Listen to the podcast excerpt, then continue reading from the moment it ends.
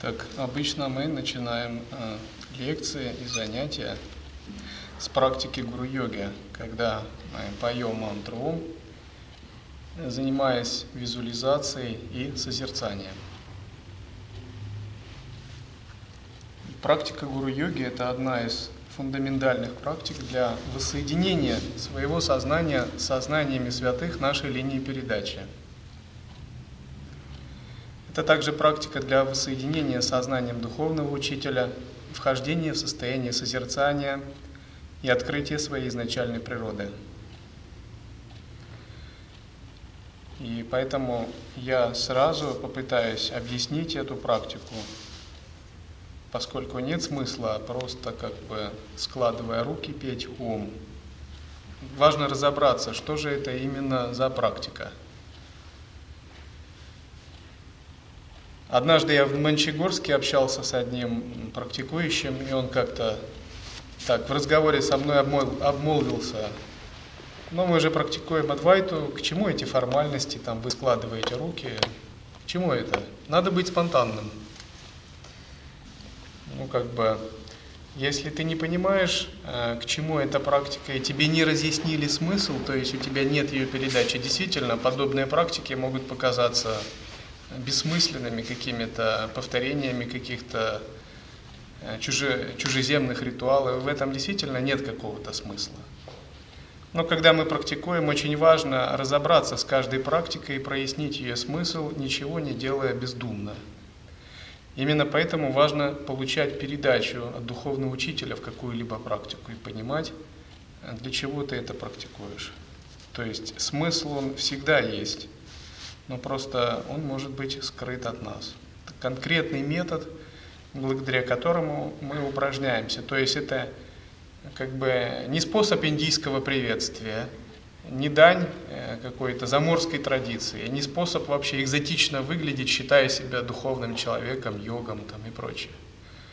Это конкретная практика, когда вы работаете с визуализацией, созерцанием, с каналами, и устанавливаете связь с линией передачи. И очень важно как бы именно такое видение любой практики э, видеть, когда вы ее выполняете.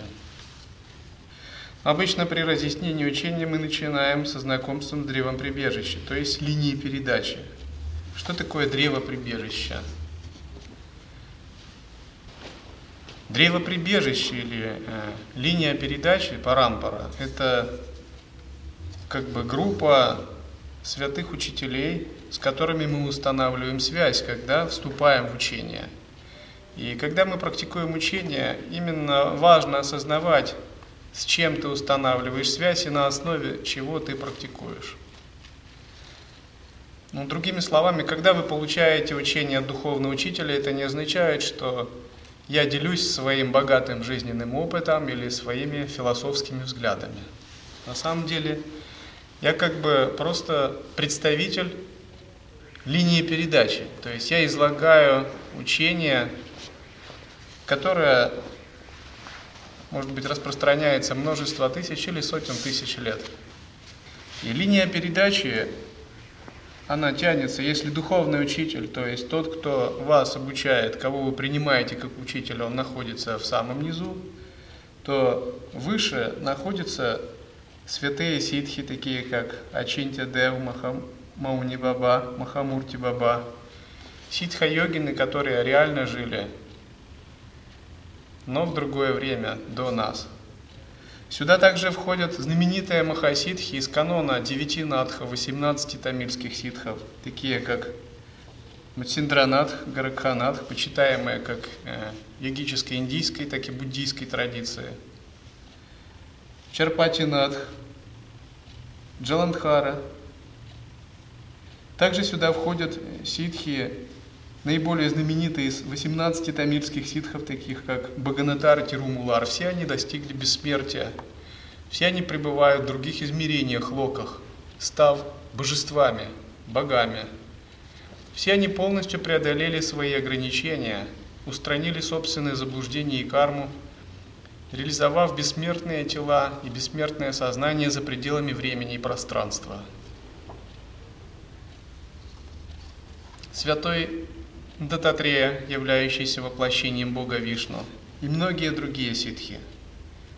Может быть, мы и не видим их, и не совсем понимаем, где они находятся, как с ними установить связь. Но этот процесс длительный, и такая связь устанавливается не сразу, а по мере вашей практики гуру-йоги. Также в линию передачи входят боги, божественные существа, называемые Дева, пребывающие в высоких измерениях. Это измерение называется мир Брахмы или Брахма-лока. В частности, мы говорим, что мы имеем особую связь с богами из рода Сарасвати – в отличие от людей, боги не имеют тел из плоти и крови. Боги так называемых сансарных миров имеют тела из элемента огня, но у них нет элемента земли или элемента воды. Они не занимаются размножением, подобно людям, имея сексуальные отношения. Они имеют любовь как вибрацию – они обладают способностью посылать свои иллюзорные эманации тела в другие миры, помнят множество своих будущих прошлых жизней, видят на расстоянии и обладают потрясающей интуи... интуицией, способностью проникать в тайны Вселенной. Чем выше мир, тем больше света содержит тело такого Бога. Тела богов уровня Брахмалоки испускают свет на многие на очень большое расстояние, оно несоизмеримо с человеческим расстоянием. Далее, если вы заметите, в линии передачи находятся две сферы. Эти сферы олицетворяют учение лая-йоги, то есть бесчисленное множество учений лая-йоги, которые мы практикуем. Те учения лая-йоги, которые мы изучаем, это как бы очень небольшая часть учений, которые на самом деле гораздо более гораздо более многочисленны. Говорят, что существует 250 тысяч учений лая-йоги. Вы вдумайтесь только. 250 тысяч. Мы где-то практикуем, ну, 5, от 5 до 10 направлений. Другие утверждают тексты, что существует миллион учений лая-йоги. Наконец, над этими двумя сферами существует так называемый сон великих мудрецов или сапта риши.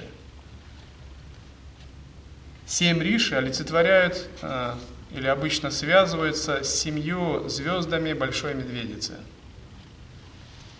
Связанный с семью звездами Большой Медведицы означает, что каждый из них как бы является покровителем или божеством одной из звезд э, Большой Медведицы. И эти семь риши когда-то были людьми, но благодаря своей духовной практике они достигли уровня творцов вселенных. Поэтому, когда вы видите вот такие человеческие фигурки, это всего лишь способ, ну, как бы, установить связь с нами, как с человеческими существами. На самом деле риши, боги и ситхи – это многомерные существа, это очень глубокое сознание, которое способно проявляться как угодно, принять форму человека, животного, божества, быть пространством, быть за пределами времени. Фактически каждый из них представляет определенный тоннель реальности, целую психофизическую вселенную. И, наконец, э, в семь риши входят святые Бхарадваджа, Кашьяпа, Гаутама, Вишвамитра – Джамадагни, Васиштха, Атри. В Пуранах, в частности Мокшадхарма, Бхагавата Пурана, в других текстах э, содержится множество различных историй об этих древних святых. Все они существуют и поныне на гораздо более высоких измерениях, нежели мир людей. И как бы их благословляющая сила продолжает излучаться. Но чтобы получить эту силу, мы должны ее как бы призвать, настроиться на нее и активизировать ее. Именно поэтому мы выполняем практику гуру-йоги, то есть пытаемся э, слиться с их благословляющей силой. Наконец, над всем древом прибежища находится саморожденный свет, своям джоти, или то, что называют еще Брахма Пракаша – то есть сияние изначального Я. Можно сказать, что боги, ситхи, риши являются проявлением этого изначального света. Этот изначальный свет и есть наше подлинное сущностное Я. Брахман – абсолют Веданте. Это как бы сущность всех духовных учителей, гуру всех гуру и наше высшее Я. И благодаря гуру-йоге мы устанавливаем такую связь с линией передачи и, наконец, с самим Абсолютом. И поэтому заниматься духовной практикой – это прежде всего работать э, со связью, с духовной связью, с линией передачи гуру-йогой. Это напоминает беспроводную связь, когда вы решаете установить подключение. К примеру, если вы хотите получать услуги связи, мобильной связи или интернет-связи, вы можете установить уже беспроводную связь, используя систему Wi-Fi или Bluetooth, или другие системы. Вы можете подключиться к глобальной сети, и через глобальную сеть вы можете получать информацию, скачивать ее, получать различные услуги и так далее. Гуру-йога – это что-то наподобие такого подключения – когда вы устанавливаете пси-связь с линией передачи. И когда вы подключаетесь э, к мобильной связи, вы подключаетесь к чему-то конкретному, то есть но вы не подключаете свой телефон к, радио, к радиоволнам в пространстве, а вы работаете с какой-то конкретной компанией, там Билайн, к примеру. Но линия передачи это что-то наподобие такой глобальной духовной компании – если говорить уже очень примитивно. Ну а духовный учитель, наверное, играет роль какого-нибудь провайдера, через которого вы имеете такую связь. И когда благодаря вашей практике вы такую связь установили, вы можете получать тонкую духовную энергию, которая была активирована благодаря такой духовной связи. В этом и заключается смысл практики гуру-йоги, когда мы читаем Ом, в начале перед каждой лекцией занимаемся визуализацией э, в центре груди слога Ом. Разумеется, практика гуру-йоги необходима уже для того, кто решил практиковать учение лай-йоги. Как бы, если вы не практикуете, это, конечно, поможет, но нужно сначала как бы определиться, со смыслами ценности учения.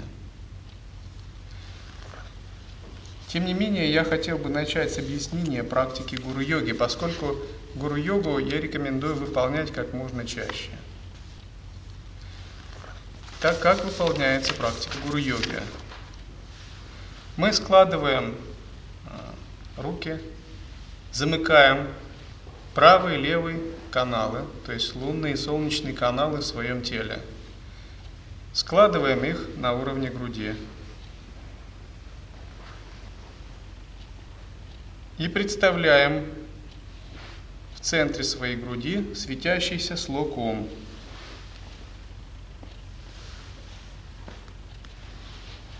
Светящийся слог Ом так, как он изображен на различных наших источниках.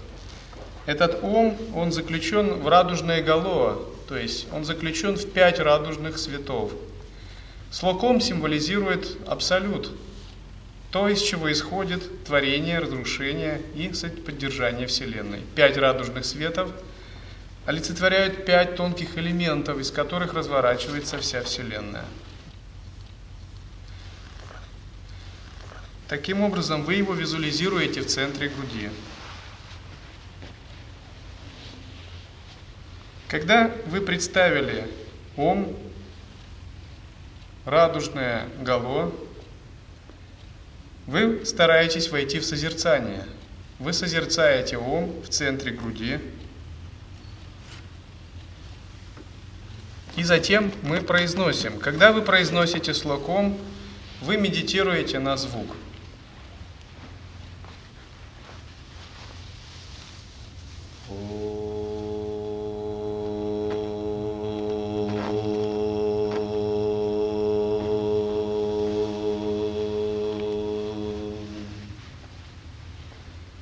вы пытаетесь осознавать единство звука, который вы издаете, визуализации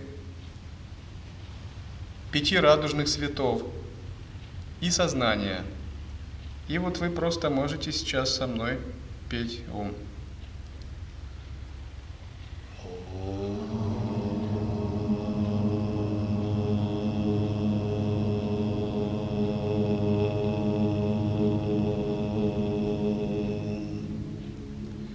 Когда вы поете ум, вы представляете, как из вашей груди, из центра груди во все стороны исходит бесконечный сияющий свет.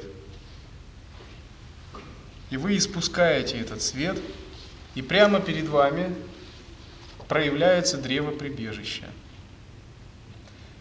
То есть вы его визуализируете примерно вот так, как оно изображено. В центре древа прибежища гора Меру, то есть Вселенский центр – Само древо прибежища заключено в Брахманду, золотую сферу, золотую космическую сферу.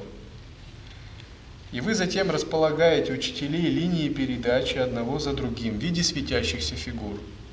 Светящиеся фигуры следует представлять узнаваемыми, чтобы они были на кого-то похожи, на вашего духовного учителя, на излюбленного святого.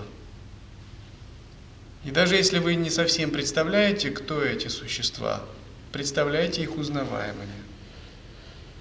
Итак, когда мы поем первый раз Ом, вы представляете из света, как возникает в пространстве древо прибежища. Оно очень тонкое, вибрирует и создано как бы из световых волокон.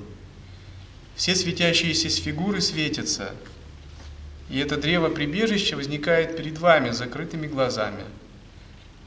Это и есть сущность духовных учителей линии передачи. И когда вы его представили, вы представляете, как с уровня сердца излучается свет. Вы испускаете свет, и как бы этот свет олицетворяет ваше обращение или вашу молитву к святым. То есть вы посылаете просьбу о благословении, что-то наподобие такого. О святые бессмертные ситхи, вы преодолели все ограничения, вы находитесь по ту сторону времени, пространства, рождения и смерти – а я все еще пребываю в сансаре. Прошу, пошлите мне благословения. Когда вы посылаете свет, вы активизируете духовную силу святых древоприбежища. Затем вы второй раз поете ум. Когда вы второй раз поете ум, вы представляете наоборот, как из древа прибежища излучается свет – и входит в центр вашей груди, насыщая энергетические каналы и распространяясь по всему телу, заполняя все тело светом. Это означает, что древо прибежища как бы откликнулось, и вы получаете нисходящую силу, шакти патха. То есть вы получаете благословение древа прибежища. Так мы сейчас поем второй раз.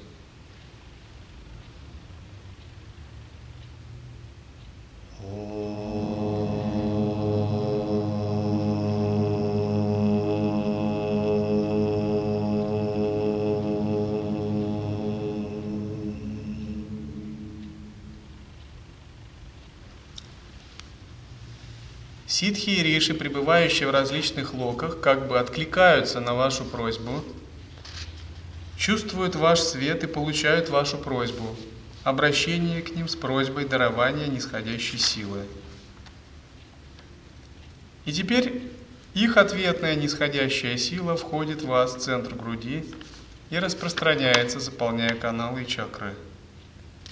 Все ваше тело, состоящее из нечистых кармических пран, растворяется в своей изначальной природе, в радужном свете пяти первоэлементов – а затем ваше тело полностью растворяется и превращается в свет. То есть к концу второго ом ваше тело как бы уже начинает растворяться. Оно заполнилось нисходящим светом, вплоть до каждой клеточки, и начинает растворяться. И тогда вы приступаете к третьему ому.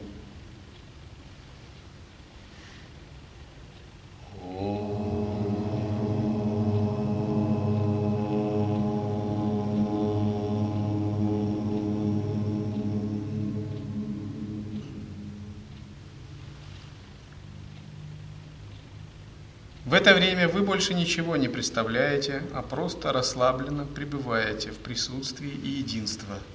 Находитесь в безграничном пространстве света, как бы не имея никакой формы. Вы созерцаете этот свет. Практики гуру-йоги называют объединяющие в себе все, потому что она совмещает созерцание, саму гуру-йогу, все молитвы и прочее. Таким образом, следует практиковать ежедневно, минимум один раз в день. Перед каждым а, как бы, пробуждением я рекомендую ученикам выполнять практику гуру-йоги с Ом. Перед засыпанием также вы можете выполнять практику гуру-йоги с Ом. Если у вас нет возможности, вы не поете Ом, к примеру, если вы едете в метро, а вам достаточно заниматься визуализацией. Либо, если вы находитесь в такой обстановке, где невозможно как-то долго, хорошо заниматься визуализацией, вы просто читаете Ом, визуализируя его в центре груди и объединяетесь со звуком. То есть есть простые варианты и расширенные гуру-йоги. Вот этот вариант, который я вам передавал, это расширенный вариант гуру-йоги. Итак, с гуру-йоги все начинается. Когда мы практикуем гуру-йогу, мы устанавливаем связь с линией передачи. Это означает, когда установлена связь, мы можем работать дальше. Наша духовная практика уже находится в какой-то духовной линии. Очень важно, когда мы занимаемся духовной практикой, понимать, какой ты школе следуешь, кто у тебя учитель, с какими святыми ты имеешь связь. Поскольку в духовной практике мы приходим к очень глубоким состояниям, и нам важно всегда на что-либо ориентироваться. Недавно я общался с некоторыми людьми, я спросил, они сказали, наш путь это синтез всех религий. Я сказал, очень хорошо, мой путь то же самое. Я спросил, а кто у вас учитель? Один человек сказал, ну я как Будда, наверное, я сам себе учитель. Я очень рад за вас, но на самом деле быть Буддой, самому себе учителем дано не каждому. Очень редкий человек может быть сам себе учителем Буддой. И более того, Будда, чтобы вы знали, а, был отреченным аскетом, медитируя с умопомрачительной духовной силой. Он довел себя почти до изнеможения, отрекшись от царства. То есть не совсем так все это просто. Я сказал, ну, как бы лучше иметь какого-либо мастера. Затем я спросил, ну а что, в общем, вы практикуете? Мы практикуем синтез всех религий. Ну а специализируетесь ты вы на чем? В чем вы мастер? В чем вы чемпион? Вы же должны, синтезируя все религии, все-таки избрать какое-то направление, в котором вы бы были мастером, которое было бы вашим коньком, где вы могли бы достичь очень высокого совершенства.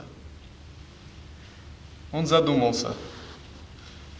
На самом деле синтез – это хорошо, но у нас должно быть какое-то направление, в котором мы должны специализироваться. Это подобно тому, если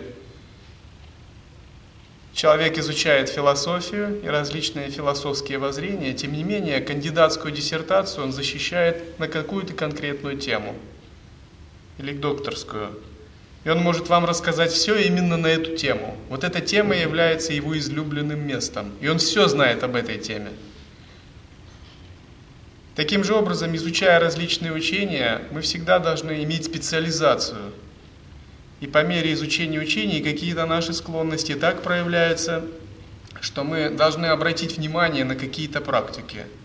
К примеру, кто-то избирает специализации шакти-янтру, кто-то учение созерцания, кто-то божественную гордость, кто-то может быть надо йогу или йогу сновидений. Но обязательно должна быть область, в которой бы вы совершенствовались, стали мастером – если идут годы, а вы все как бы находитесь на таком поверхностном уровне, у вас нет специализации, скорее всего, у вас не будет результатов, потому что подлинные плоды духовной практики возможно, когда мы выходим на уровень мастера, мастерства. Именно поэтому, чтобы мы развивали свое мастерство, нам необходимо устанавливать связь с линией передачи и обучаться правильным образом.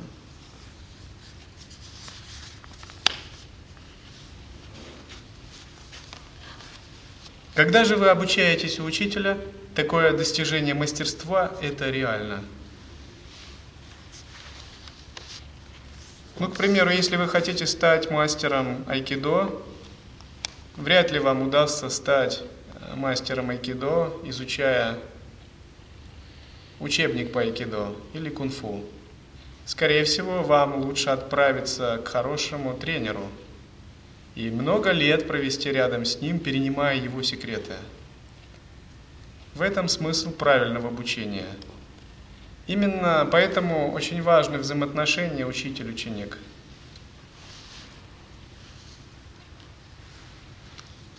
Предполагается, что мы стремимся к духовной трансформации – Именно поэтому мы вступаем в учение и пытаемся заниматься практикой. Почему мы собираемся, мы стремимся к духовной трансформации? Ну, к примеру, потому что мы осознаем наши ограничения. Мы осознаем, что мы неверно истолковываем реальность, у нас множество ограничений, а самое главное, мы смертные – если бы мы были бессмертными, можно было бы заниматься тысячами разных бессмысленных вещей.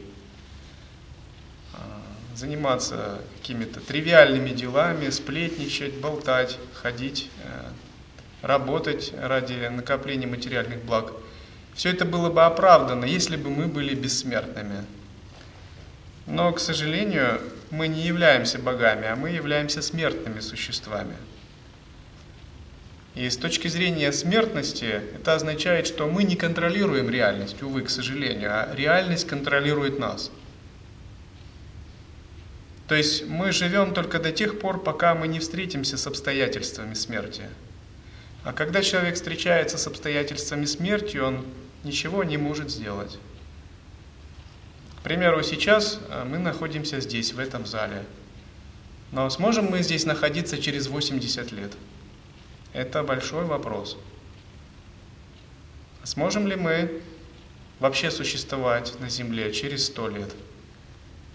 В 23 веке, в 25 веке? Может быть, даже нашего имени не останется. Но наши повседневные дела нам кажутся очень важными. Но почему они нам кажутся очень важными? Потому что мы не понимаем таких элементарных вещей, как примеру, непостоянство, то, что мы смертные. И когда мы это осознаем, многие наши действия бессмысленны перед лицом непостоянства. Поэтому часто ученику рекомендуется вначале размышлять над непостоянством, над драгоценностью человеческого рождения, законом кармы, страданиями. Прежде чем приступать к духовной практике, ученик йогин должен очень-очень глубоко задуматься – и эти размышления традиционные, и они называются «четыре темы, которые переворачивают жизнь». До тех пор, пока мы как бы не переосмыслим свои ценности и полностью их не переменим, наша духовная практика всегда будет скользить по поверхности. Ну, мы можем думать, может мне практиковать, может быть повременить, может быть это важнее, может быть это но размышление о непостоянстве очень сильно впечатляет наш ум, наше сознание. На самом деле мы приходим к выводу, что, к сожалению, мы не контролируем реальность. Мы живем в неуправляемом реальности, неуправляемой реальности.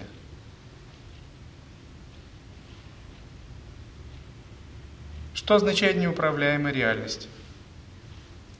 Это означает то, что не подконтрольно нашему сознанию. Биохимия тела, рост, старение, разрушение – это не подконтрольно нашему сознанию.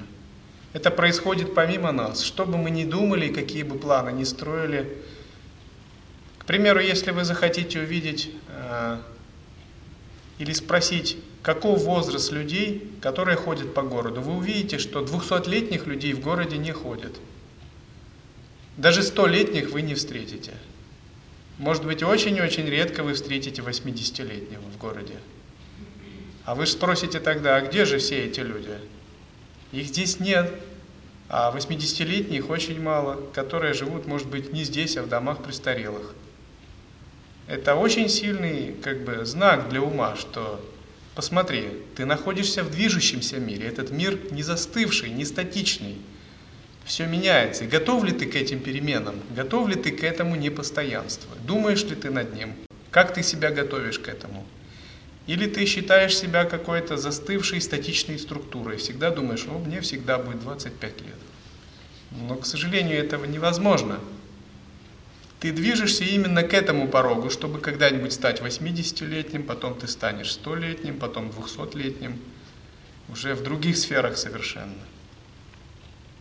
И коль ты понял принцип этого непостоянства, ты понимаешь, что есть какие-то неумолимые законы Вселенной – если ты хочешь трансформации, ты начинаешь задумываться, как преодолеть эти неумолимые законы.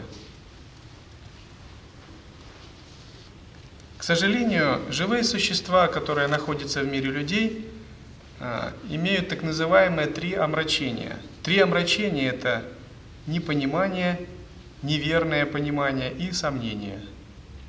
То есть непонимание – это, ну, можно сказать, неосознанность непонимание природы вещей так, как она есть. К примеру, непонимание пустотности своего «я» или непонимание закона кармы, непонимание причин следствий.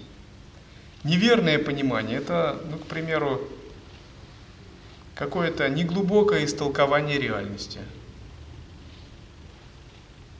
Ну, к примеру, при, примером неверного понимания может служить Э, толкование учеными тонких тел человека. Вот, к примеру, некоторые ученые считают, что у человека есть тонкие тела, душа после смерти. Некоторые ученые говорят, что все сводится к деятельности клеток мозга. С распадом нейронных связей э, все исчезает. Это и есть пример неверного понимания. Ну, допустим, если человек испытал выход тонкого тела момент клинической смерти или занимаясь йогой, то его неверное понимание уходит. Он понимает, да, действительно, астральное тело существует, тонкие измерения существуют. Сомнение означает, что даже слушая учения, вы пребываете в сомнениях. То есть вы в них не верите и поэтому не можете практиковать. Ну, вы как бы не уверены.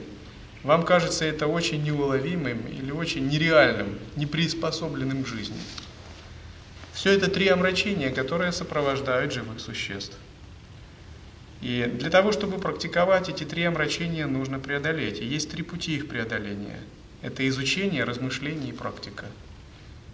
Изучение означает, мы знакомимся с философией традиции, со взглядами ее. Затем мы их переосмысливаем, размышляем и пытаемся применить к своей жизни. Практика означает, что мы ее реально используем. И когда мы применяем изучение, размышление, практику, наши три омрачения рассеиваются, но мы приходим к пониманию духовной трансформации. Ключевой момент в учении – это так называемое соединение праджни и упаи, то есть соединение мудрости и метода.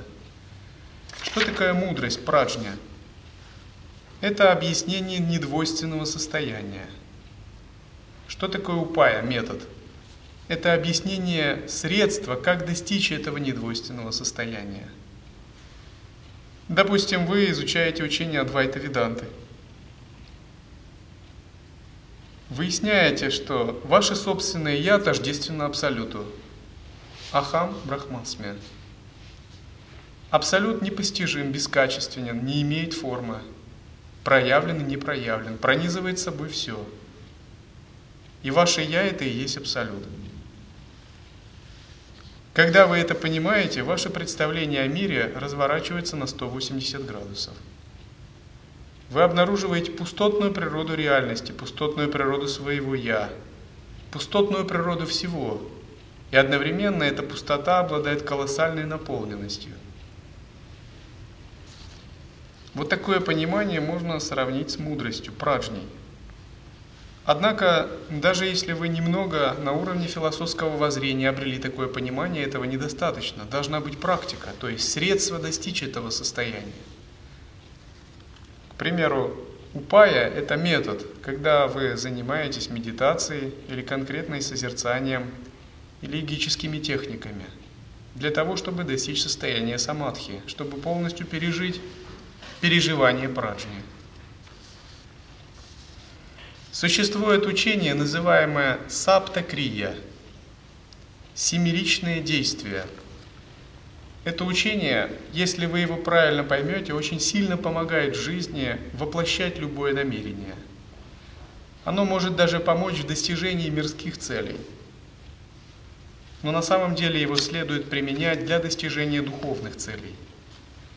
Это то, как внутреннюю реальность внутренней реальности повлиять на себя и на внешнюю реальность.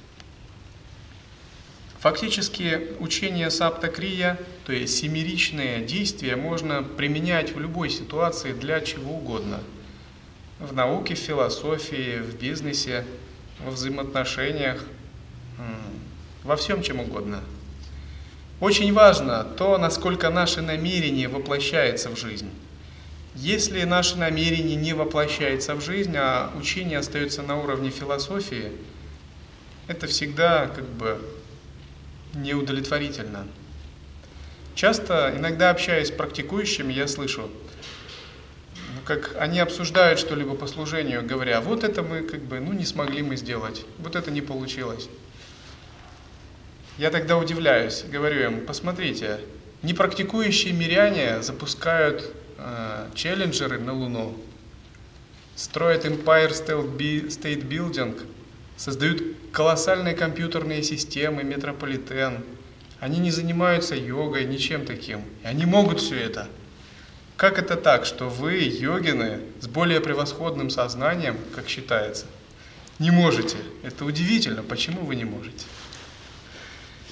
Если мирские люди могут организовывать корпорации, зарабатывать миллиарды, добиваться своих целей, становиться чемпионами мира, а вы хотите стать богами, достичь освобождения, вы хотите превзойти всех их, и вы не можете, как это так? Это невероятно. Почему вы как бы, вроде бы находясь на более высокой ступени развития, имеете такие ограничения? Ведь быть практикующим это означает обладать гениальностью, сверхконцентрацией, сверхинтеллектом, сверхтворческими способностями. Это одновременно быть Наполеоном, Билл Гейтсом, Пушкиным и Эйнштейном. Именно такой уровень сознания предполагает, что вы обладаете способностями для достижения освобождения. И когда мы так размышляем, мы видим, что на самом деле мы не можем, потому что у нас много ограничений. И мы видим, что нам надо очень много себя тренировать. И нам нужно, нужно устранять эти ограничения и развивать себе качество. И тот факт, что мы вступили на духовный путь, еще не означает, что все просветленные качества мгновенно в нас проявляются – и вот это средство саптакрия как раз позволяет э, развить качество, воплощать свое намерение. Так, первый принцип, он называется «наблюдай», сакши. То есть оно звучит так «наблюдай, сакши», «анализируй», «вечара», «обобщай», «эковидия», Делай выводы. Прамана. Принимай решения. Санкальпа. Добивайся его выполнения. Дхарана. Переходи в новое качество. Паринама. Что означает наблюдай? Первое, как бы, с чего мы начинаем, это наблюдение. Ну, к примеру, если во внешнем смысле, ну, вы наблюдаете, пребывая в собранном, концентрированном состоянии за чем-либо. То есть вы изучаете нечто. Если говорить о внутреннем смысле, вы наблюдаете природу своего «я» или природу своего ума. Как минимум, для того, чтобы отразить что-либо, вы должны пронаблюдать это. Следующий второй принцип – анализируй. Когда вы наблюдаете, у вас появляется некоторое видение, и вы должны это осмыслить. Неважно, в обычной мирской деятельности или в духовной, вы просто производите анализ. Ну, допустим, вы находитесь на лекции или на занятии. Если вы наблюдаете, вы замечаете, эти люди, эти монахи, это учение, это лай-йога, это святые. Но затем вы начинаете размышлять, а почему эти люди монахи? А что означает быть монахом? Что такое линия, перед, линия передачи? Какого уровня реализовали эти святые? Как они практиковали?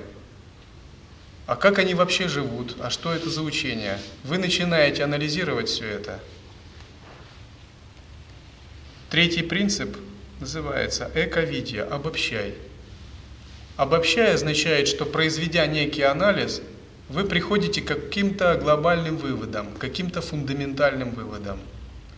Вы делаете для себя как бы ну, какие-то очень глубокие обобщения. Допустим, Будда таким образом, увидев старика, прокаженного и умершего, пришел к колоссальным выводам. Он пришел к выводам о страдании. Он пришел к, к четырем благородным истинам. То есть у него этот метод сработал полностью. Обобщение означает, что вы нечто пронаблюдали и проанализировали и сделали получили какое-то объемное знание. Ну, к примеру, обобщив нечто, вы приходите к выводу, этот мир непостоянен. Или мы живем в неуправляемой реальности.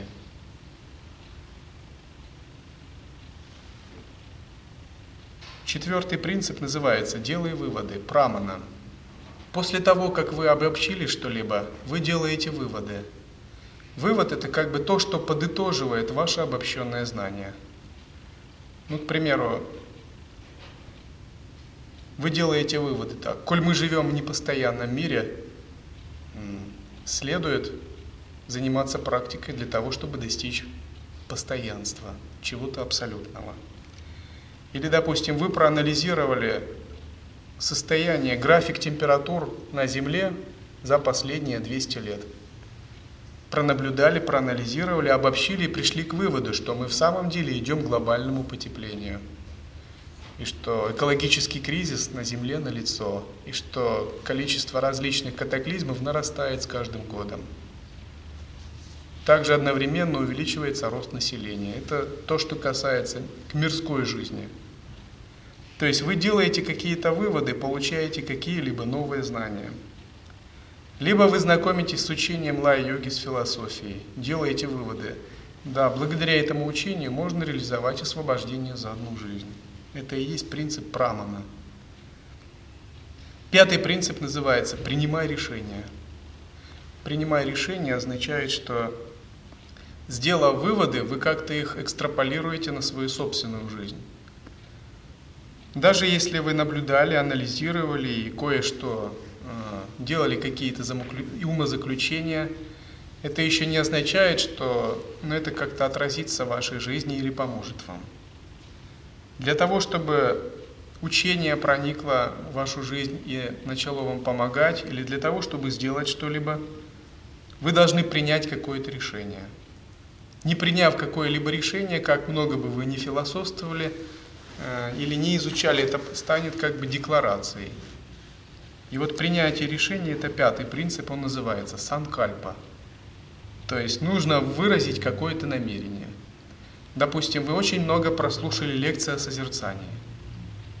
И вы понаблюдали и поанализировали, как бы обобщили, да, действительно, созерцание – это очень важная вещь. И вы сделали вывод, да, созерцание – это путь к освобождению. Но пока вы не приняли решение самому пребывать в созерцании, не выразили санкальпу, как бы все равно это останется на уровне философии. То есть пятый принцип это когда, прочитав учение, к примеру, о созерцании, вы принимаете решение. Да, я тоже буду заниматься созерцанием.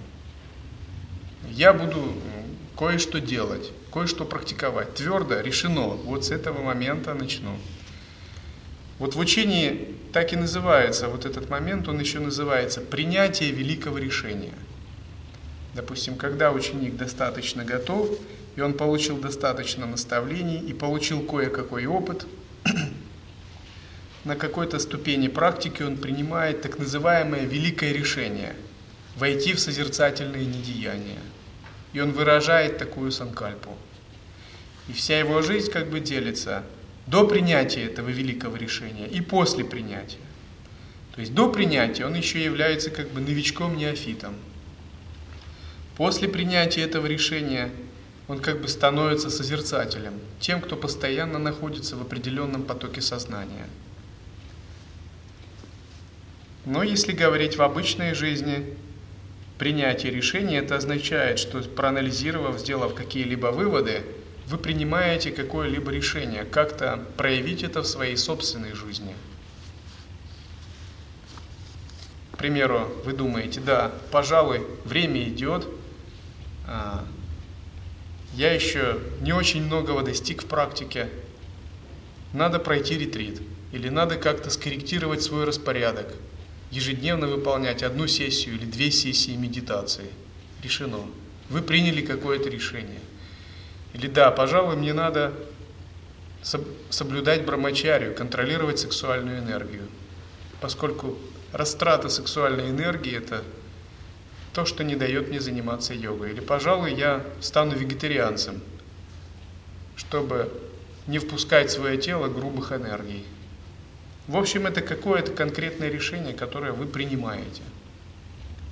И йогин должен принять очень много таких решений на самом деле. Наконец, шестой принцип называется «добивайся его выполнения» – дхарана. Даже приняв решение, это не означает, что вы всегда его будете соблюдать. То есть на самом деле многие люди принимают решение с понедельника начать делать комплекс асан, пранаямы, трижды в день медитировать, во время ходьбы созерцать санкальпу, но этим все и заканчивается. То есть для того, чтобы Э, реализовать что-то, вы должны за это побороться. То есть, приняв решение, вы должны контролировать себя с тем, чтобы добиться этого реально. То есть, приняв решение, вы вновь и вновь вспоминаете об этом решении и вновь и вновь напоминаете себе о необходимости практиковать. Это и есть дхарана, вы постоянно концентрируетесь на этом. Наконец, седьмой принцип – переходи в новое качество, паринама. Когда вы непрерывно концентрируетесь на принятом решении, вы обязательно переходите в новый статус, в новое качество, поскольку уровень вашего сознания и энергии изменяются. Вот этот переход в новое качество, паринама, это и есть как бы желанная цель для йогина – что означает для нас переход в новое качество, духовная трансформация?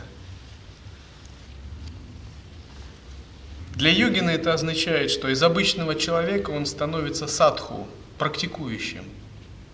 К примеру, ну можно так сказать, кто ежедневно выполняет садхану, тот йогин, а кто ее не выполняет, тот не йогин. Кто проходит длительные практики, тот усердный йогин, а кто их не проходит, тот неусердный йогин. И мы сначала становимся садху, то есть тем, кто практикует садхану. И когда мы становимся садху, следующая ступень, когда мы становимся мастером практики, то есть тот садху, который достиг каких-то результатов, к примеру, самадхи, реализовал пятую, шестую тхьяну, или реализовал пробуждение кундалини, того садху называют мастером – он является большим специалистом в своей области. Ну, разумеется, то, тому, кому не удалось этого сделать, он мастером не является. Наконец, тот мастер, который реализовал природу ума и достиг какого-то очень высокого уровня, именуется ситхом, совершенным. Совершенным означает, что не просто мастер в какой-то области, он достиг очень большого совершенства. Наконец, тот совершенный или ситх, который полностью преобразовал себя, становится дева, божеством. Даже если у него есть физическое тело, у него есть иллюзорное тело в облике божества. Вот, к примеру, вы можете видеть изображения святых, как Гаракханатха, например. Гаракханатх сейчас является божеством.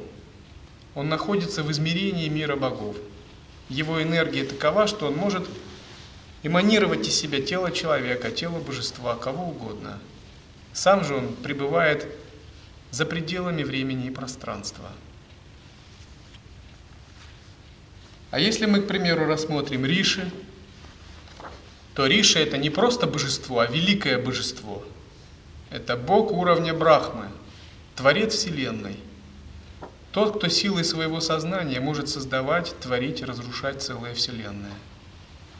Тот, кто является как бы создателем или владыкой целого тоннеля реальности. Для обычного человека это непостижимо. Итак, паринама или переход в новое качество, это означает, что мы движемся к такому состоянию. И реализовать такое состояние – это и есть освободиться от круга рождения и смерти. На самом деле мы практикуем именно ради духовной трансформации. А если духовная трансформация не происходит, это означает, нам надо задуматься и как-то активизировать свою практику, сделать ее более интенсивной. Потому что пока подлинная трансформация не произошла, мы не, не освобождаемся от законов кармы, от непостоянства, от смерти, старости, болезней, смерти. Мы по-прежнему на каком-то уровне пребываем, не получая плодов духовной практики. Цель йоги – это подлинная трансформация. Если говорить об Адвайте, то когда мы занимаемся учением лай-йоги, цель Адвайты – дать возможность человеку стать Богом –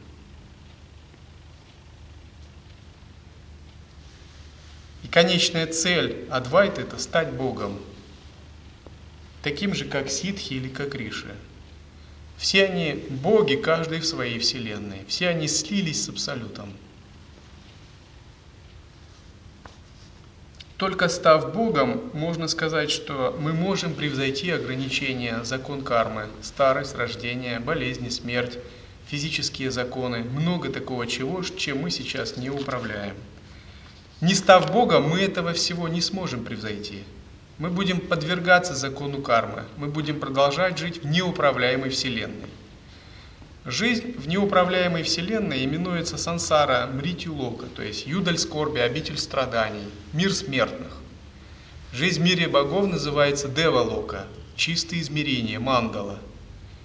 И духовная практика – это не что иное, как переход или великий переход из нечистого кармического измерения в чистое видение, в чистое измерение, из мира людей в мир богов.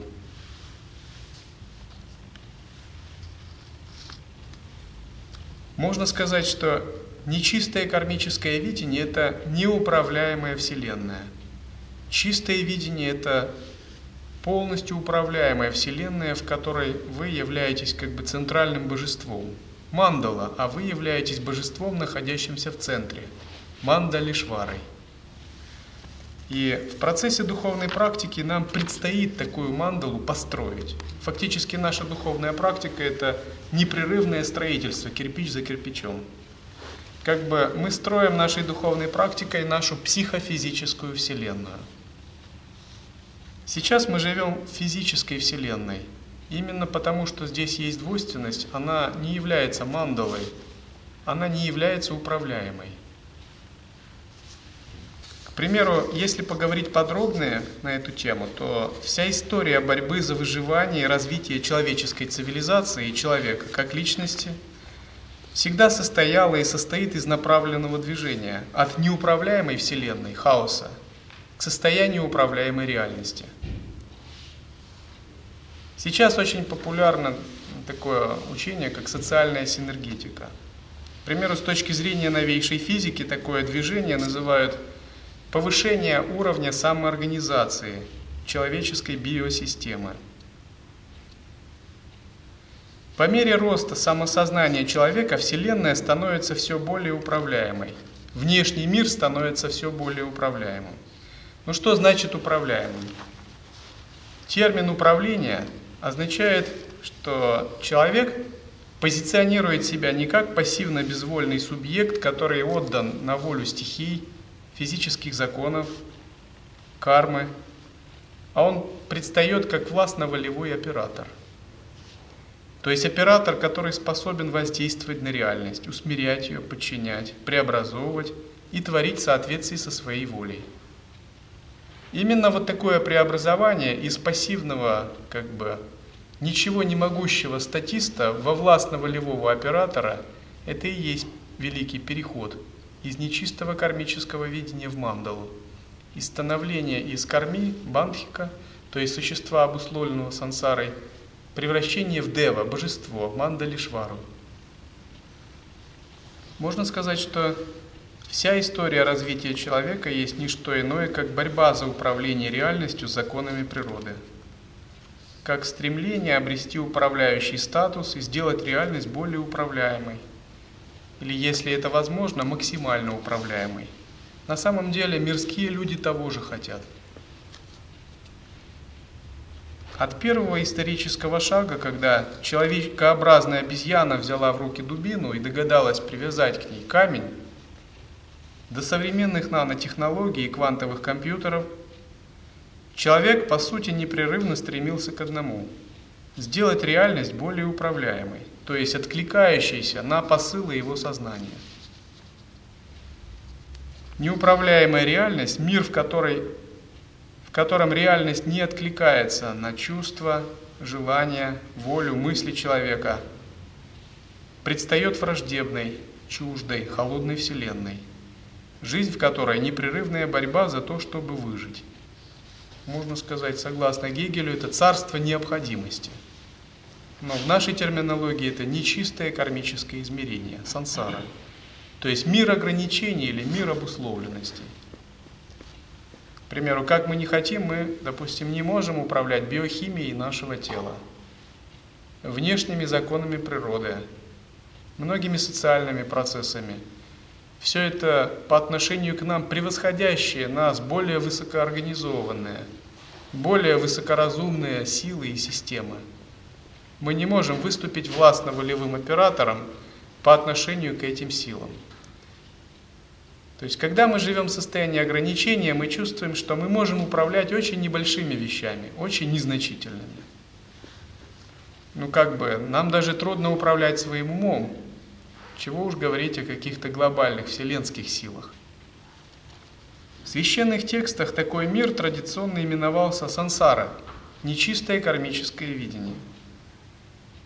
Человек в таком мире игрушка, заложник в руках слепых сил и физических законов кармы, которые не берут в расчет его личность, безжалостно навязывая свои ограничения.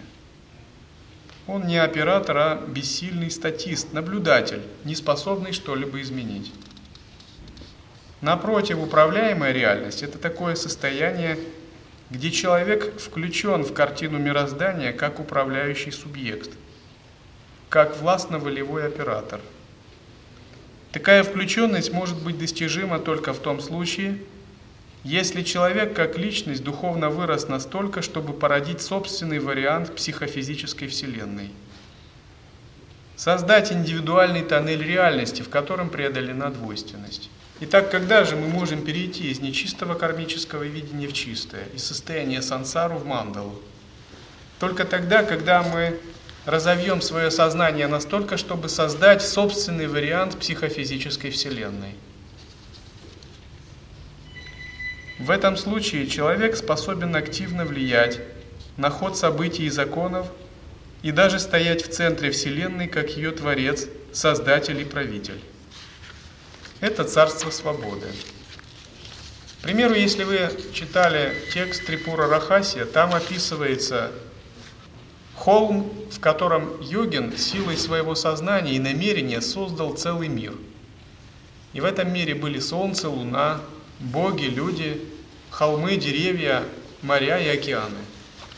И весь этот мир йогин создал в холме диаметром примерно несколько километров. И когда по приглашению этого йогина царь э, пошел с ним, то йогин предложил ему прогуляться внутрь этого холма, показать ему свое царство. И он сказал, ну, пожалуй, в физическом теле тебе не удастся пройти в этот холм. Ты не на столь высоком уровне йоги. Выйди из своего тела и пойдем в тонком теле. Царь сказал, да я-то и в тонком теле не умею.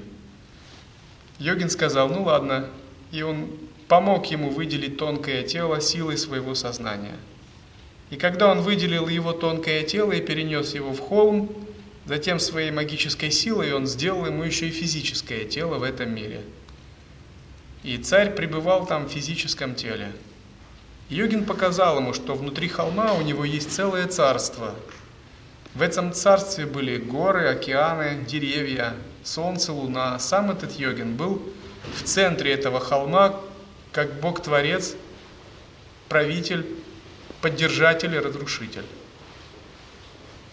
И царь, он был потрясен тем, что в холме существует целая другая вселенная со своими законами.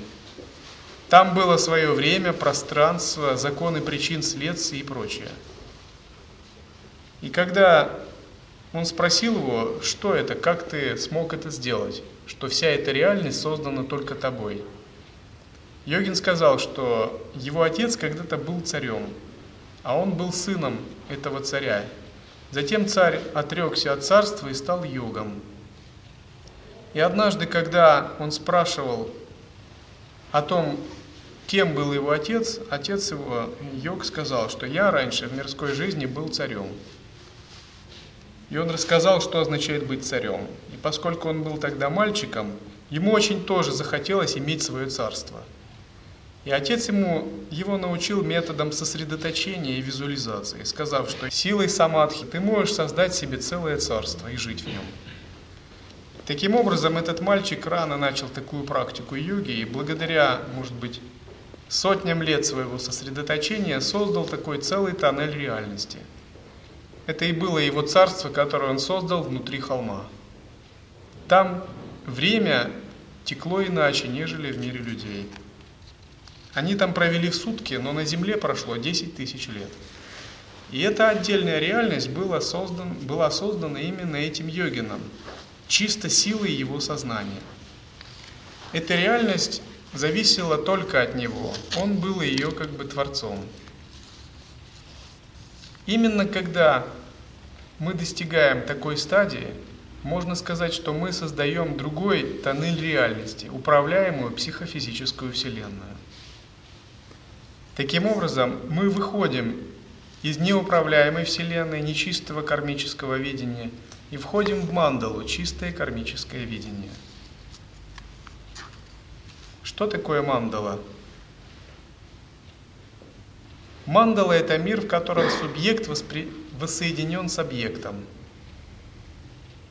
Это мир, где все едино с сознанием, где реальность управляема сознанием – а человек как бы находится в центре Вселенной, будучи ее владыкой или мандалишварой.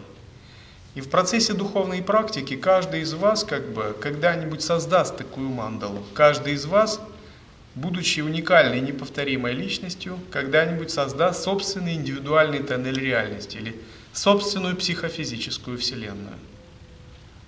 Если вы помните притчу Христа, который говорил о доме, который человек построил на песке – этот дом, о котором говорил Христос, это ну, как бы мирские дела, мирские заботы и цели. Дом, который разрушается временем. Но другой дом, который йогин может построить и который не будет разрушен временем, это и есть такая психофизическая вселенная, мандала, которая достигается благодаря развитию осознавания. В традиционных священных текстах йоги такое состояние именуется мандала, чистое измерение. Мир идеальных представлений, который управляем силой сознания человека. Человек-оператор именуется Мандалишвара, владыка мандалы или повелитель реальности. Обычно Мандалишвара именуют учителя, который как бы наставляет несколько учеников или несколько ашрамов. То есть учителя, который занимает какое-либо ну, возвышенное положение. Но более глубокий смысл толкования слова Мандалишвара означает йогина, который создал мандалу и сам находится в ее центре. То есть йогин, который создал психофизическую внутреннюю реальность, собственный индивидуальный тоннель реальности. Если мы живем в мире людей, то для людей это невероятно. У людей нет собственной реальности. То есть их собственный тоннель реальности фактически отсутствует или очень узкий. Но если мы проанализируем богов, то боги все именно живут в таком состоянии. То есть быть богом или быть божеством это означает находиться в собственном тоннеле реальности или в собственной психофизической вселенной. И когда мы занимаемся духовной практикой, это подобно тому, как мы строим такой большой дом или большой дворец. Кто-то еще даже участок не купил. Кто-то построил фундамент. Кто-то построил и фундамент, и стены. Кто-то построил фундамент, стены и крыши, но из-за того, что фундамент слабый, у него все начало рушиться. И ему приходится строить заново. А кто-то уже построил такой тоннель реальности и живет в нем. И, к примеру, когда вы смотрите на изображение святых ситхов, то вы видите лотосный трон, различные красивые украшения. Это не просто дань иконографии или традиции иконописия. Это именно указание на то, что такой индивидуальный тоннель реальности построен, и теперь энергии ситха проявляются творчески в полностью чистом измерении. А сам он находится в центре пребывая как Мандалишвара. Все его энергии излучаются из его пустотного сознания как творческая манифестация. То есть все, что исходит из него, все, что его окружает, полностью чисто, полностью священно. А он полностью управляет этой реальностью. И ситхи как раз олицетворяют такой пример пребывания в таком индивидуальном тоннеле реальности – то есть каждый из них пребывает в собственной психофизической вселенной. Можно сказать, эту психофизическую вселенную они построили своей э, духовной практикой. Если мы проанализируем себя или обычных людей, можно сказать, что у нас, к сожалению, такой психофизической вселенной нет. Нам ее предстоит создать. А вот та вселенная, в которой мы живем, это не наша как бы собственная, а коллективная. И, к сожалению, она неуправляема, потому что эта Вселенная, в которой мы живем, подчиняется не законам нашего сознания, а более глобальным законам. То есть божественным существам, которые ее создали, или общему коллективному кармическому видению людей, населяющих ее. Итак, в чистом мире или в чистом видении действуют только чистые божественные творческие энергии – исходящее из пространства сознания «я» самого Югина, который выступает субъектом-оператором. Именно переход из неуправляемой реальностью, где действуют слепые отчужденные физические силы, игнорирующие «я» субъекта, в управляемую реальность, мир свободы, где наше «я» становится оператором реальности, ее центром, является целью любой научной, религиозной, шаманской и магической практики – Именно обретение управляющего статуса индивидуумом, личностью, является целью эволюции как человека в отдельности, так и цивилизации в целом. Согласно философии Адвайты, счастье есть не что иное, как слияние индивидуального, субъективного сознания «я есть» с внешним объективным, то есть тем, что есть не «я».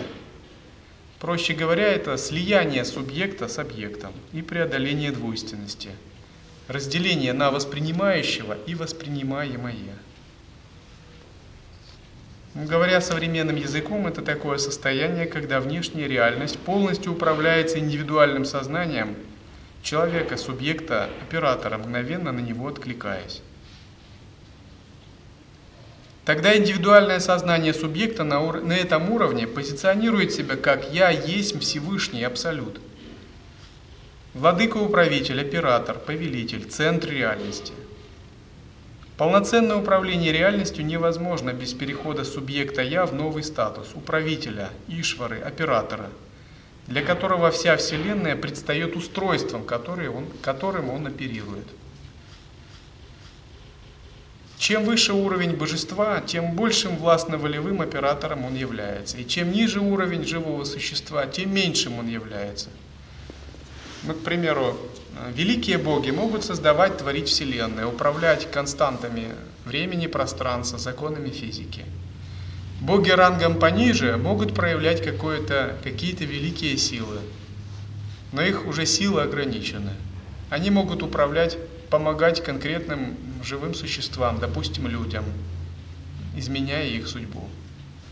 Наконец, люди ну, с большим трудом могут управлять какими-то либо процессами, объединяя коллективное сознание. Даже с собой они управляют с трудом. Если мы рассмотрим статус животных, фактически они не могут почти ничем управлять. Они очень зависят от пищи и инстинктов. Если мы рассмотрим еще статус более низших существ, то у них не существует никакой свободы. К примеру, существа ада или существа в мире низших духов. Таким образом, уровень свободы, он растет по мере того, как мы развиваем наше сознание и строим такой индивидуальный тоннель психофизической реальности.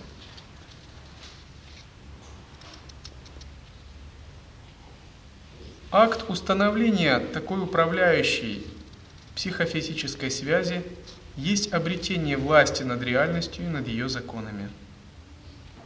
Когда власть над реальностью обретена и законы полностью управляемы сознанием йогина, Ишвара или Мандалишвары, происходит то, что древние священные тексты в йоге называют мокша, пракамья ситхи. Ну, в других религиях это называют царство небесное, спасение и так далее. Переход в чистые измерения или в чистые земли. Некоторые задают вопрос, как может существовать мир, если каждый в нем будет властно-волевым оператором, если каждый в нем будет Богом и пытаться управлять реальностью на свой лад. Но этот вопрос, он существует только в мире субъект-объектной физической вселенной, состоящей из внешних твердых объектов и субъектов личностей, где «я» каждого человека отчуждено от внешних объектов – но в мире свободы, в мандале, каждый человек создает собственный индивидуальный тоннель реальности или собственную психофизическую вселенную, которую он и управляет. Другими словами, никакого противоречия нет, потому что боги, каждый живут собственной вселенной. И поскольку таких вселенных может быть бесчисленное множество, то мандал творится тоже бесчисленное множество. Поэтому как бы всем хватит места. Такой пример. Когда святые достигают какого-либо освобождения, то они создают такую чистую землю. И многие их последователи, идя за ними, могут попадать туда. К примеру, существует Шива Лока, мир Шивы, вселенная, созданная Шивой. Существует Кришна Лока или Галока Вриндавана, мир, созданный божеством Кришна. Существует Лока Дататреи, Существует чистая, чистая земля Будда Амитабы. Существуют чистые земли Падма Самбавы. Существуют различные области или тоннели реальности различных святых. Все это как бы отдельные реальности, созданные силой сознания именно йогинов, которые достигли уровня божества. Устанавливая связь с такими йогинами, выполняя поклонение, слияние сознания, гуру-йогу, или читая специальные мантры, можно попадать в их вселенные. В этом и заключается принцип вхождения в мандалу. И фактически каждый святой или ситх, он создает силой своего сознания такой собственный тоннель реальности. Можно сказать, теперь его сознание не находится в теле, не ограничено только телом. Оно представляет собой целую вселенную, и он может проявляться многообразно. И другие люди, которые являются его учениками, имеющими с ним кармическую связь, могут входить в него и жить в нем.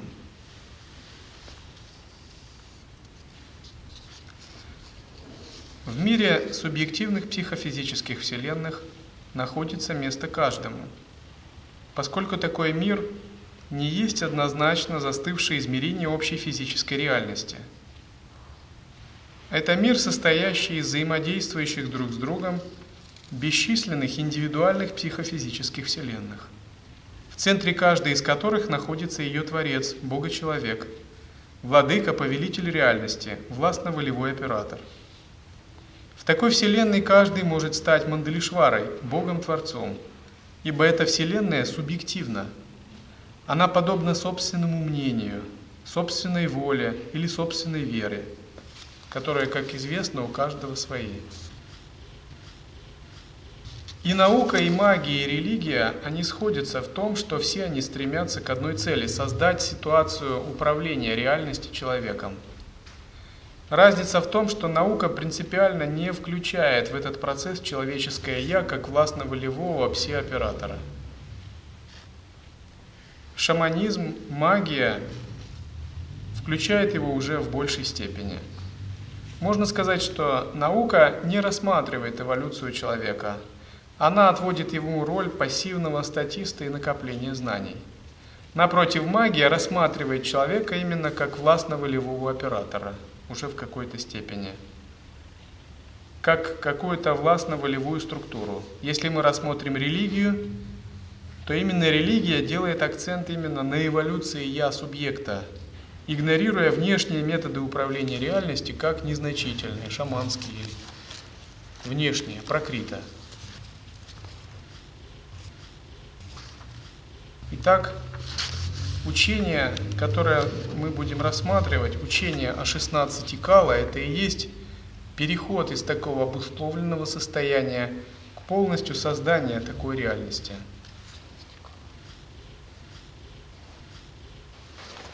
Учение о 16 кала – это учение о стадиях самоосвобождения с опорой на естественное состояние. Это 16 стадий, благодаря которому мы практикой созерцания переходим из ограниченного состояния неуправляемой реальности в состояние мандалы. Итак, с чего оно начинается? Можно сказать, что все мои предыдущие слова это были как бы прелюдии к объяснению этого учения. Можно сказать, что учение о 16 кала является фундаментом практики лай-йоги. От того, насколько вы его поймете, ну, будет зависеть очень многое. 16 кала – это 16 ступеней или 16 стадий э, естественного состояния. Итак, мы начинаем с того, что мы размышляем над ограничениями, над смыслом жизни. И мы осознаем ограничения. Когда мы осознаем ограничения, мы чувствуем неудовлетворенность и желание превзойти ограничения.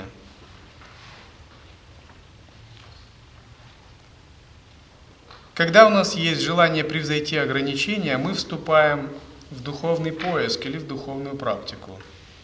Это так называемая первая стадия тантрийского поведения, стадия пчелы. Стадия пчелы означает, что мы изучаем различные учения, знакомимся с различными учителями, подобно тому, как пчела собирает нектар со всех цветов, чтобы потом делать мед. После того, как наш духовный поиск завершен, Наступает четвертая стадия. Это встреча с проявлением более высоких сил. К примеру, встреча с духовным учением, с линией передачи. На самом деле, когда вы встречаетесь с такими э, вещами, их не следует истолковывать обыденно. Их следует рассматривать как проявление именно божественной силы или божественной воли, как то, что входит в вашу судьбу, как нечто более высокое – как саму божественную нисходящую силу, ануграху, как шактипатху, даршан божественного. Вопрос, насколько вы сможете открыться этому даршану, впитать свою жизнь и начать, его, начать ее развивать, это другой вопрос. Не следует рассматривать встречи со священными текстами, с духовными учителями, как нечто обыденное – Рассматривайте это именно как проявление нисходящей божественной силы. От вас зависит, сумеете вы ее распознать или нет. Сумеев ее распознать, вы можете перейти на следующий шаг. И здесь учение о 16 кала, оно как бы описывается в терминах зачатия, вынашивания, рождения ребенка. И следующий, пятый шаг – это передача. Передача – это подобно зачатию. Подобно моменту плотской любви, когда ребенок зачинается. Если передача произошла, то такой ребенок, он как бы становится зачатым, и он начинает развиваться. Если же передача не произошла, ну как бы состояние пчелы свободного парения продолжается дальше. Передача означает, что вы получаете прямое введение в природу ума, получаете наставление по созерцанию – Включаетесь в процесс созерцания. Следующая стадия – зачатие. Зачатие означает, что вы переживаете вкус вашего созерцания. То есть вы применяете передачу, работаете с ней, и у вас возникает некий опыт. Когда такой опыт возник, это можно назвать вкусом, раса. Это означает, вы зачали своего духовного ребенка – у вас появилось некое новое состояние, оно родилось. Вернее, не родилось, но оно было зачато. Седьмая ступень означает вынашивание. Вынашивание означает, что вы получили передачу, пережили некий вкус созерцания, затем вам надо его осмыслить убедиться в том, что это истинное состояние. Убедиться в том, что ему можно доверять, что на него можно опираться. Вы преодолеваете сомнения, такое это состояние или не такое. Вам нужно получить наставление и почитать множество текстов на эту тему. То есть вы как бы вынашиваете этого внутреннего духовного ребенка.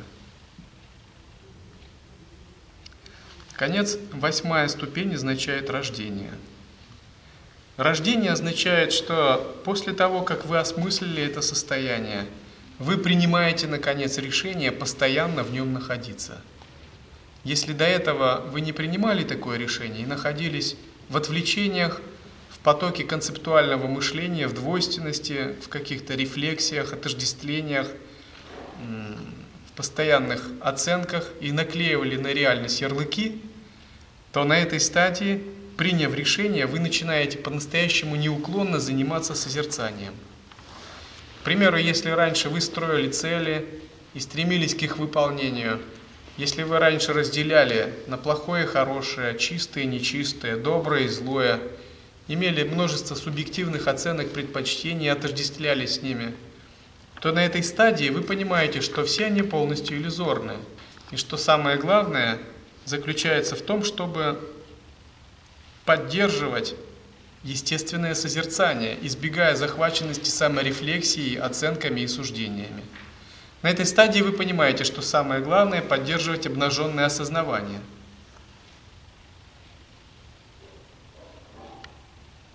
Вот до этой ступени все ли понятно? Наконец, после того, как вы приняли решение, наступает девятое – пестование. Пестование означает однонаправленное удержание присутствия или нидитхьясана. То есть ребенок родился, а вы приняли решение, но теперь его надо пестовать, то есть выращивать. Часто есть такое выражение «нянчить естественное состояние» или «нянчить созерцание». Однажды войдя в него, вы должны о нем очень хорошо заботиться. Это подобно пламени свечи. Если вы не заботитесь, свеча быстро задуется. Если же вы о нем заботитесь и нянчите, оно у вас начинает вырастать. Также есть такое выражение «удержание, подобное железной цепи». Это означает, что йогин практикует особый такой момент, такого глубокого сосредоточения, словно он свой ум посадил на цепь. То есть это пребывать в неотвлекаемом созерцании с большой глубиной. Ну, допустим, если вы упражняетесь в какой-либо санкальпе, то слушая эту лекцию, если вы правильно практикуете, ваша санкальпа будет продолжаться. То есть пребывание в санкальпе, даже когда вы сидите здесь, находитесь, вы все равно удерживаете эту санкальпу. И вы слушаете, поддерживая определенный уровень и статус созерцания. Следующая стадия называется воспитание. Воспитание означает, что когда мы достигли некоторых успехов в практике созерцания, мы интегрируемся. Интегрируемся означает, мы воссоединяем наше созерцание со всем переживаемым. Какой пример можно привести? Допустим, вы пребываете в состоянии осознанности, но встречаете какого-либо человека – но этот человек, может быть, раньше был вам неприятен, и вы его избегали. Но интеграция – это не избегание, а наоборот, распахнутость, раскрытие и всеприятие. То теперь вы как бы думаете, что сейчас пришло время устранить собственную неприязнь. И можно синтегрироваться с этим человеком. Другими словами, находясь в состоянии осознанности – вы общаетесь с тем, который был вам неприятен, и самоосвобождаете свои неприятные какие-то впечатления или субъективные неприятные чувства. То есть вы на какой-то стадии устраняете собственную рефлексию и, находясь в осознавании, общаетесь даже тем, кто вам неприятен. И на самом деле видите, что ваши субъективные оценки на самом деле полностью пустотны, если находиться в созерцании. Ну как еще можно сравнить, что такое интеграция? Интеграция означает, что вы, пребывая в распахнутом созерцании, соединяете собственное осознавание со всем, что переживается. Допустим, до интеграции вы разделяли мир на плохое и хорошее, то, что вам нравится и не нравится. Но когда вы занимаетесь практикой, практикой интеграции, вы распространяете свое осознавание на все. Допустим, если звучат какие-либо звуки музыки, в этот момент вы ее не отрицаете, а вы объединяетесь с ней и находите, что эти звуки тоже могут быть полем для созерцания. Или вот у вас есть, к примеру, боль в ногах от сидения в медитации. Вы не ненавидите эту боль, вы ее принимаете, объединяетесь с ней, входите в нее. Вы признаете боль как часть естественного состояния. Вместо того, чтобы злиться на эту боль, как-то впадать в панику, психовать на нее, вы объединяетесь, идете ей навстречу, раскрываетесь в ней, находите в центре этой боли глубину и обнаруживаете, что источник ее божественен. И радуетесь даже как бы. Внезапно, когда вы это понимаете, вся боль уходит. И многие это в медитации получали такой опыт. То есть интеграция означает, что вы теперь распространяете свое присутствие на все проявления, на различные переживания. Все начинает воссоединяться. По-настоящему заниматься практикой интеграции может только практик уже, который состоялся как созерцатель. Потому что если мы не развили какие-то базовые качества осознанности, конечно, интегрировать нечего пока. Нам надо заниматься концентрацией, сидячей медитацией. Но когда у вас созерцание устойчиво сохраняется при ходьбе, то вы в самом деле можете переживать такие настоящие опыты интеграции. Ну, интеграция означает научиться быть всепринимающими, когда у вас нет больше острых углов. То есть все ваши качества, которые были у вас какими-то ограничениями, теперь они начинают уходить. Вот если вы интегрируетесь, вас нельзя рассердить, вас нельзя вывести из себя, сделать раздраженным, удручить как-то, потому что вы все делаете полем для созерцания, все является прекрасным средством для тренировки. Вас нельзя смутить, потому что с любой ситуацией вы можете объединяться. К примеру, однажды один судья э, пригласил Йогананду на собрание – как руководителя ашрама. И когда Йогананда пришел к нему предварительно об этом поговорить, судья сказал, вы все так называемые садху только и знаете, что собираете деньги. И очень неприязненно о нем отозвался. Йогананда пожал плечами и сказал, ну как хотите в общем, вы же сами меня пригласили. Но я приду, коль вы пригласили. Йогананда развернулся и очень так смиренно ушел. Но когда он в самом деле пришел на собрание, судья сказал, что Йогананда действительно великий человек, потому что таким образом он решил его испытать, настоящий он святой или нет. И он увидел, что в нем совершенно нет гнева. Следующая стадия – закалка – когда мы достаточно преуспели в практике интеграции, наступает следующая ступень усмирения клеш, цепляний и отсечения надежды и страхов.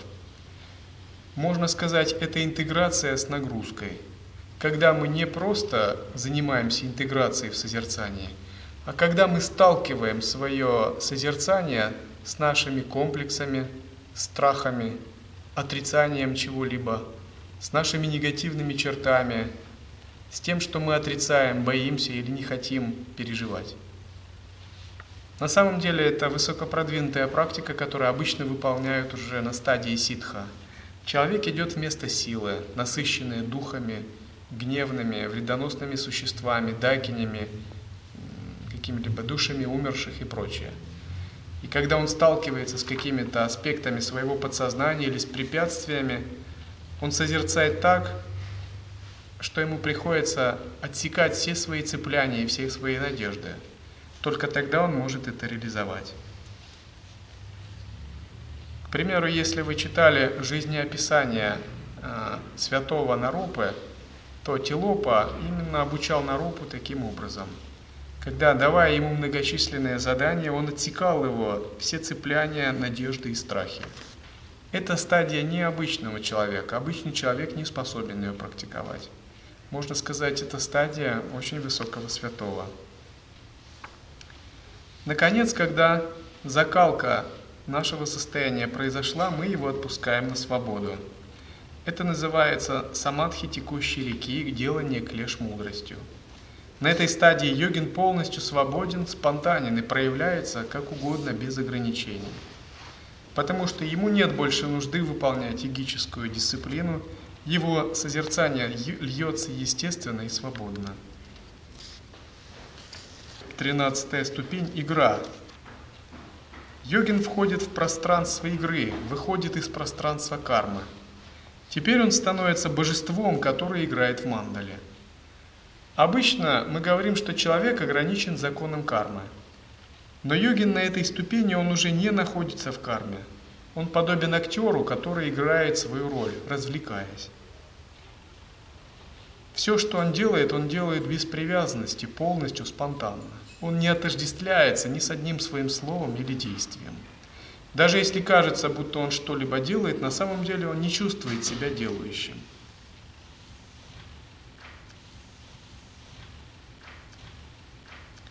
Четырнадцатая ступень – творение мандалы. На этой стадии Глубина сознания йогина изменяет состояние энергии вокруг него. Он может управлять внешними событиями силой намерения. Часто говорят о том, что вокруг святых иногда видят различных божеств или ангелов. К примеру, когда ученик Миларепы Ричунг возгордился собой и начал о себе очень много думать, то Миларепа показал ему божеств, которые изошли из его сердца. Эти божества возникли прямо перед ним. Тогда Ричунг подумал, что он был неправ, очень много думая о себе. Такой йогин может творить новое видение силой своего сознания. Это также называется санкальпа-видия, или способность проявлять силой своего сознания изменять реальность. Наконец, пятнадцатая ступень, когда йогин полностью переходит в эту новую божественную реальность. Его называют кая вьюха, великий переход или переход в измерение мандалы. Переход в другое измерение означает, что трансформация полностью завершилась. Йогин создал собственный тоннель реальности и теперь полностью в него перешел. Из нечистого кармического видения сансары, в котором есть страдания и ограничения, он перешел в мир, который создан только из его собственного сознания. Наконец, шестнадцатая ступень, когда такой йогин достигает полной реализации, преобразуя собственную психофизическую реальность в целую Вселенную. Это уровень святых, которые сейчас существуют, подобно Матиндранатху, Гаракханатху, создав собственные чистые земли или чистые страны.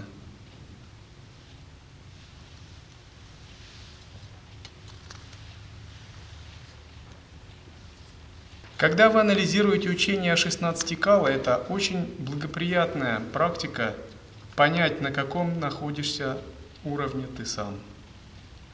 Каждый из нас может понять очень хорошо, какая ступень ему присуща. К примеру, некоторые из вас находятся на второй ступени или на третьей ступени. Но коль вы встречаетесь с учением, то как бы вы также находитесь на четвертой стадии – Некоторые из вас получили передачу и развили некоторые переживания. Это означает, что реализована шестая ступень. Некоторые из вас занимаются осмыслением пережитого. Это означает, что вы находитесь на седьмой ступени. Возможно, кто-то уже, получив передачу и осмыслив созерцание, принял великое решение и старается его непрерывно удерживать. Это означает, что он старается находиться на восьмой ступени.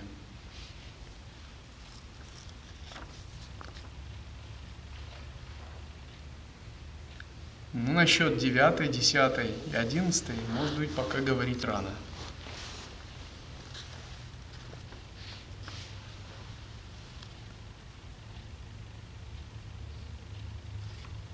На какой ступени находятся святые? Они находятся на 12 ступени, на 13. На какой ступени находятся ситхи? На 14, на 15. Божества Махасидхи находятся в самом конце. Они вышли за пределы 16 ступеней Кала.